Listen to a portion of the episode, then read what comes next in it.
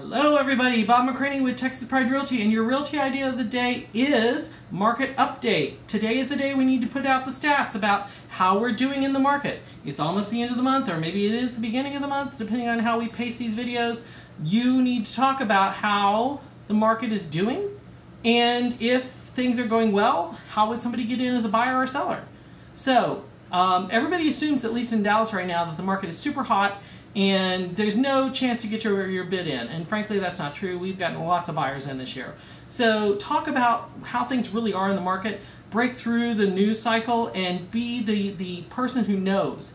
Be the source of the data that people can rely upon. If you need information, go to your MLS and pull stats. Go to your broker and pull stats, whatever you want to do.